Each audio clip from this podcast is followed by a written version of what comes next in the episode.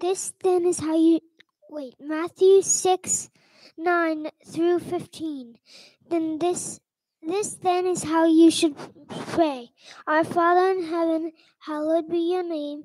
Your kingdom come, your will be done on earth as it is in heaven.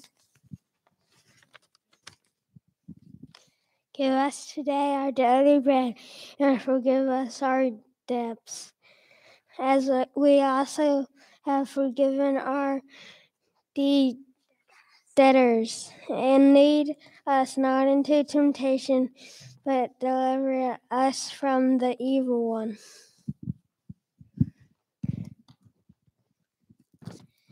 Padre nuestro que estás en el cielo, santificado sea tu nombre. Venga tu reino, hágase tu voluntad en la tierra como en el cielo. Danos hoy nuestro pan de cada día. No, perdona nuestras ofensas, como también nosotros perdonamos a los que nos ofenden. Nos, no nos dejes caer en tentación y líbranos de mal. Amen. Amen. Thank you all.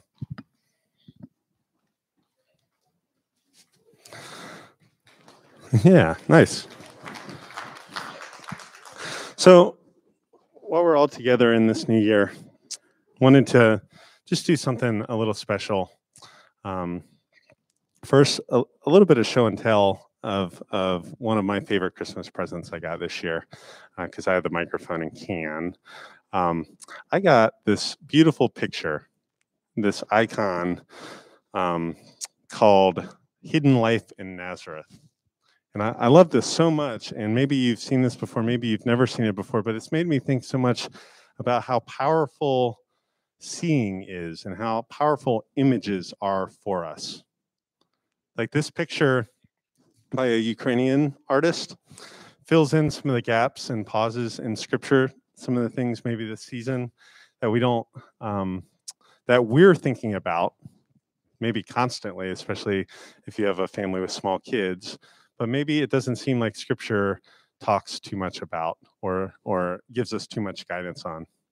Like, I, I love this picture, and I, I've loved exploring it and, and looking at it and, and peering into it and sitting with it because of the, the way it kind of dignifies these small, half-played moments, half-played games, half-done laundry, half-walking kids.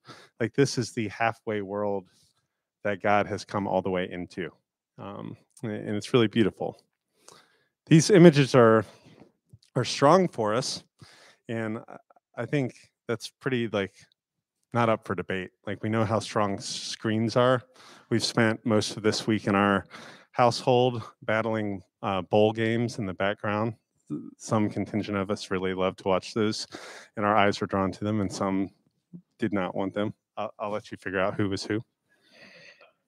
Or or our phone screens, you know. Um, these images are strong, and they have allure. They have the power to shape our imaginations. Images can lock us into or let us out of a box that we construct for God. This is one of the reasons some kinds of Christians throughout Christian history have been skeptical of images and art, because it can make us either too able to image God or no longer able to imagine God as God really is or wants to be. Um, I was thinking about this. We we had a three-dimensional image, a sculpture of the wise men in a nativity scene in the boys' room, and um, we got questions like, but I thought Jesus had pink skin. Why do the Magi have dark skin? These images have Uh, power to form us, or or also to, to open a door for us to have our imaginations reformed. And so I want to offer, just with the Lord's Prayer that was wonderfully um, prayed and, and read um, by the kiddos, to offer a, a visual meditation, a, a visio divina uh, for the new year, along with the Lord's Prayer. The Lord's Prayer is, is of course, a way of, of praying and continuing this Christmas reality. And I, I want to remind you that it's still Christmas. Uh, our tree is gone. but it's still Christmas. Until Epiphany, it is still Christmas, friends. And to some extent, this Christmas reality that has come into our world means that it is always still Christmas, and we need to embrace that and and and live into that. And so uh, I think this pairs so well and so uh, beautifully with the Lord's Prayer, this this aspirational and and and beautiful um, prayer for us to embrace again and again as our own in this new year, because uh, the Christmas story is this is this whole gospel just in this moment of God coming to us, this moment of pure grace, this moment of revelation, this moment um, where where God has chosen to be with us, and and others have said that the Lord's Prayer is similarly the whole gospel. Like Tertullian says, the Lord's Prayer is a summary of the whole gospel. So I see these two these two things, the, the Christmas story that we're still in and the Lord's Prayer that we can pick up and embrace again and again as our own, as each part of and also the whole gospel together. So I want to look at this nativity icon, and some of you may be more or less familiar with icons. Some, it might be really strange and foreign to be looking at these pictures. Maybe for some of your traditions, it was very taboo that Eastern Christians used icons to pray. But I just want to look around, because there's so much going on in this picture. There's so much going on in the nativity period. The whole gospel reality is happening. And I want to pray the Lord's Prayer along with it. So we start with our Father who art in heaven, hallowed be your name. Your kingdom come, your will be done on earth as it is in heaven. Right away, we look a little closer, and these are all details of the same picture. We see at the top this beam of light coming down, this like ultra light beam. Heaven is here. The, the dome has been breached. There's like a hole in the ceiling of reality. This is really good news. This means that the darkness has been breached. This also means that heaven is around us. During Christmas vacation, we were on the way to our, our traditional donut run, and uh, I received the question from one of the kids, is heaven up? I don't know what Smyrna donuts, uh, maybe. Um, and, and my brother-in-law, who has like a one-year-old, always kind of leans in to see how I'm going to answer these questions for my kids so that he can do that in a couple years, maybe. Like, it's like free pastoral advice for really hard kid questions.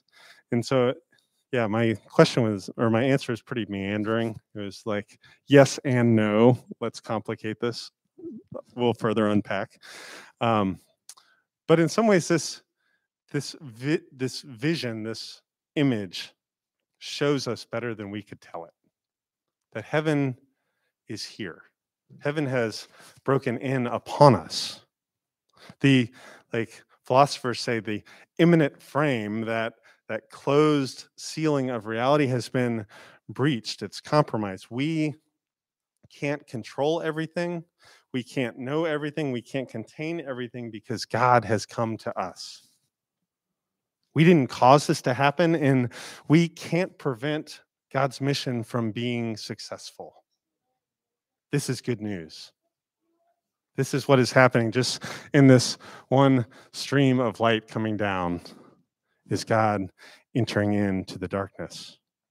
And then moving down a little bit in the frame, you see, always pay attention to these shapes, and you see kind of, it almost looks like a like a life raft that Mary and Jesus are on in this picture. In some, it's a little more pronounced, like an almond shape. That's called a mandorla. Think about the middle of a Venn diagram where two circles intersect, and it looks like an almond or a football. That is a very special place in Christian art. That is the place where God's kingdom comes on earth as it is in heaven. Earth and heaven intersect and are coming back together. This is what reconciliation looks like. And Jesus and Mary with Jesus are right in the middle of it. So whenever we pray, your kingdom come, your will be done on earth as it is in heaven, This is what we're praying. This is what God has done to make that prayer possible. We keep going. Give us this day our daily bread, and forgive us our sins as we forgive those who sin against us. And lead us not into, into temptation, but deliver us from the evil one. It's beautiful that this image is so complex that it has room for us. It has room for all this varied cast of characters. Off to the side, you see these midwives. This is in the lower right-hand corner. These midwives hint at God's provision. God's providing for Mary.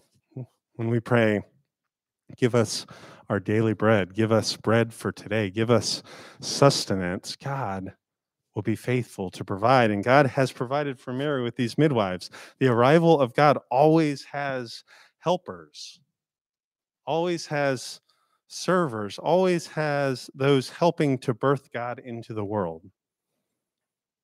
When we ask for daily bread, there are usually bakers involved. God provides, and God answers Mary's yes by sending others like these midwives who are improvisational actors who don't just say yes, but they say yes and. When when when we we make the mistake and we say no to God uh, when when God shows up, but Mary's yes uh, reminds us and shows us, and the midwife's support show us that there will be people around us to help us say yes. We're also reminded that nothing shows up out of nowhere, and that sometimes we're recipients of pure grace, and sometimes we're others who are. We're working for others. We're helping others uh, receive and offer grace. The midwives are really important in this story. It's a really beautiful inclusion in this image. And then maybe to contrast that, maybe this is the part of the image that you're going to go straight to Google and wonder what the heck's going on. The other corner, this is Joseph looking really forlorn with a really dapper gentleman who is actually the devil. Joseph is talking to the devil here, and the devil is trying to convince Joseph that Mary is putting something over on him. After all, no one's heard of uh, what has happened to Mary before. Uh, it seems, uh, and, and and we know in the story that that Joseph is like a pretty good guy and is quietly trying to not embarrass Mary, but also kind of extricate himself from what is happening when God shows up in the world. We we see in these in this iconography, um, Mary is normally looking towards Joseph, trying to draw him back in and include him. Joseph is normally looking away, kind of ashamed, kind of forlorn. Like you almost get a sense of like Joseph's like fragility, Joseph's pride, at the very least, Joseph's uncertainty of knowing what's going on. Like God has come into the world in Jesus, and Joseph's like direct D N A is not involved. Um, and so I think one of the things that this corner of our image is doing is showing us what that kind of temptation looks like. We're often so tempted when God works in the world in ways that we We're not expecting, in ways that we don't know what to do with, in ways that don't, we we don't know how to plug into or include in. And so I think this is showing Joseph just trying to figure out how to be involved with what God's doing. Like Joseph's D N A isn't involved, but Joseph will be included in this, in hospitality, making room, in stewarding and co-parenting the light of the world with Mary. This this this should be a, a great reminder and a great challenge to us, especially those of us who are used to knowing how to help and how to be involved and how to be in the center of the story, to be cast off to the side and still involved in what God's doing. And lastly, that tagline for the kingdom and the power and the glory, amen. We, we have the very shape of kingdom, power, and glory happening with some of these other cast and crew. Like off to the side, the the Magi, these wise ones, and we'll get to we'll get to like expand on that theme next week with our friends from uh, Mount Sinai. That there will be Magi in attendance. I won't say more. Uh, it's really exciting. But these Magi come from the east. They are not like the expected God worshipers, but they come bearing gifts for a king. They come previewing the saints that are marching in in Isaiah sixty, and they bring all the trappings of their culture from all the corners of the earth, and God's kingdom starts in an obscure corner of Bethlehem, but its reign and its reach doesn't stop there. Within the, the first four or five centuries, Christianity and, and the, the gospel has spread to the ends of the earth. This is, this is brilliant and beautiful and scandalous. We go over to the other side and we see these shepherds, and lest we get too fancy of the idea of it all, angels and kings, the right of our picture shows these shepherds watching their flocks. These shepherds are wage workers.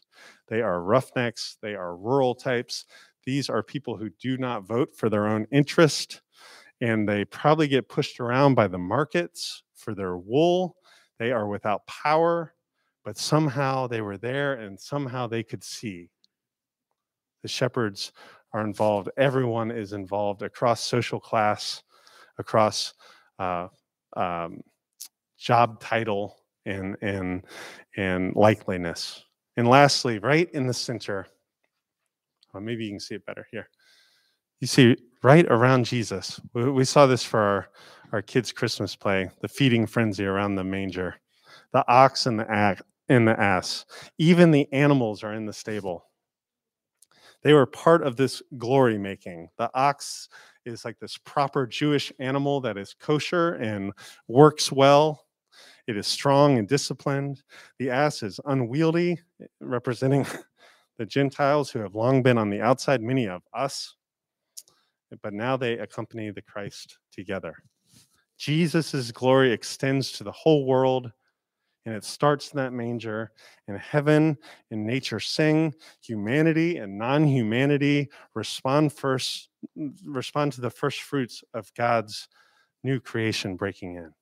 And it all centers on Jesus, the central point of this story. And hopefully the central part of our lives and the central part of our New Year's will be this Jesus, this Jesus who allows us to see, who, like Anna was saying when we were singing, who allows us to look out into this created world and see and hear and sense and know God's presence, know God's care, know God's creativity, and, and the way God is continuing to call us into this good work in this new year, even in the midst of sorrow and uncertainty. Will you all pray with me? Christ, be the center of our vision, of our lives, of our church, of our neighborly life, of our work life, of our family life. Christ, be, be right in the middle. Help us come to you um, wherever we uh, find ourselves in that picture, whether we're engaged and we know what's going on, whether we're dis- enchanted or disaffected, whether we're um, the ones least likely or the ones um, who need to have our imaginations and visions changed. Uh, draw us to yourself this year. Let us pray that prayer that you taught us, that we might come to see your kingdom come on earth as it is in heaven. Your will be done in our lives, in our world. We thank you for all these things, and we pray this in Jesus' name. Amen.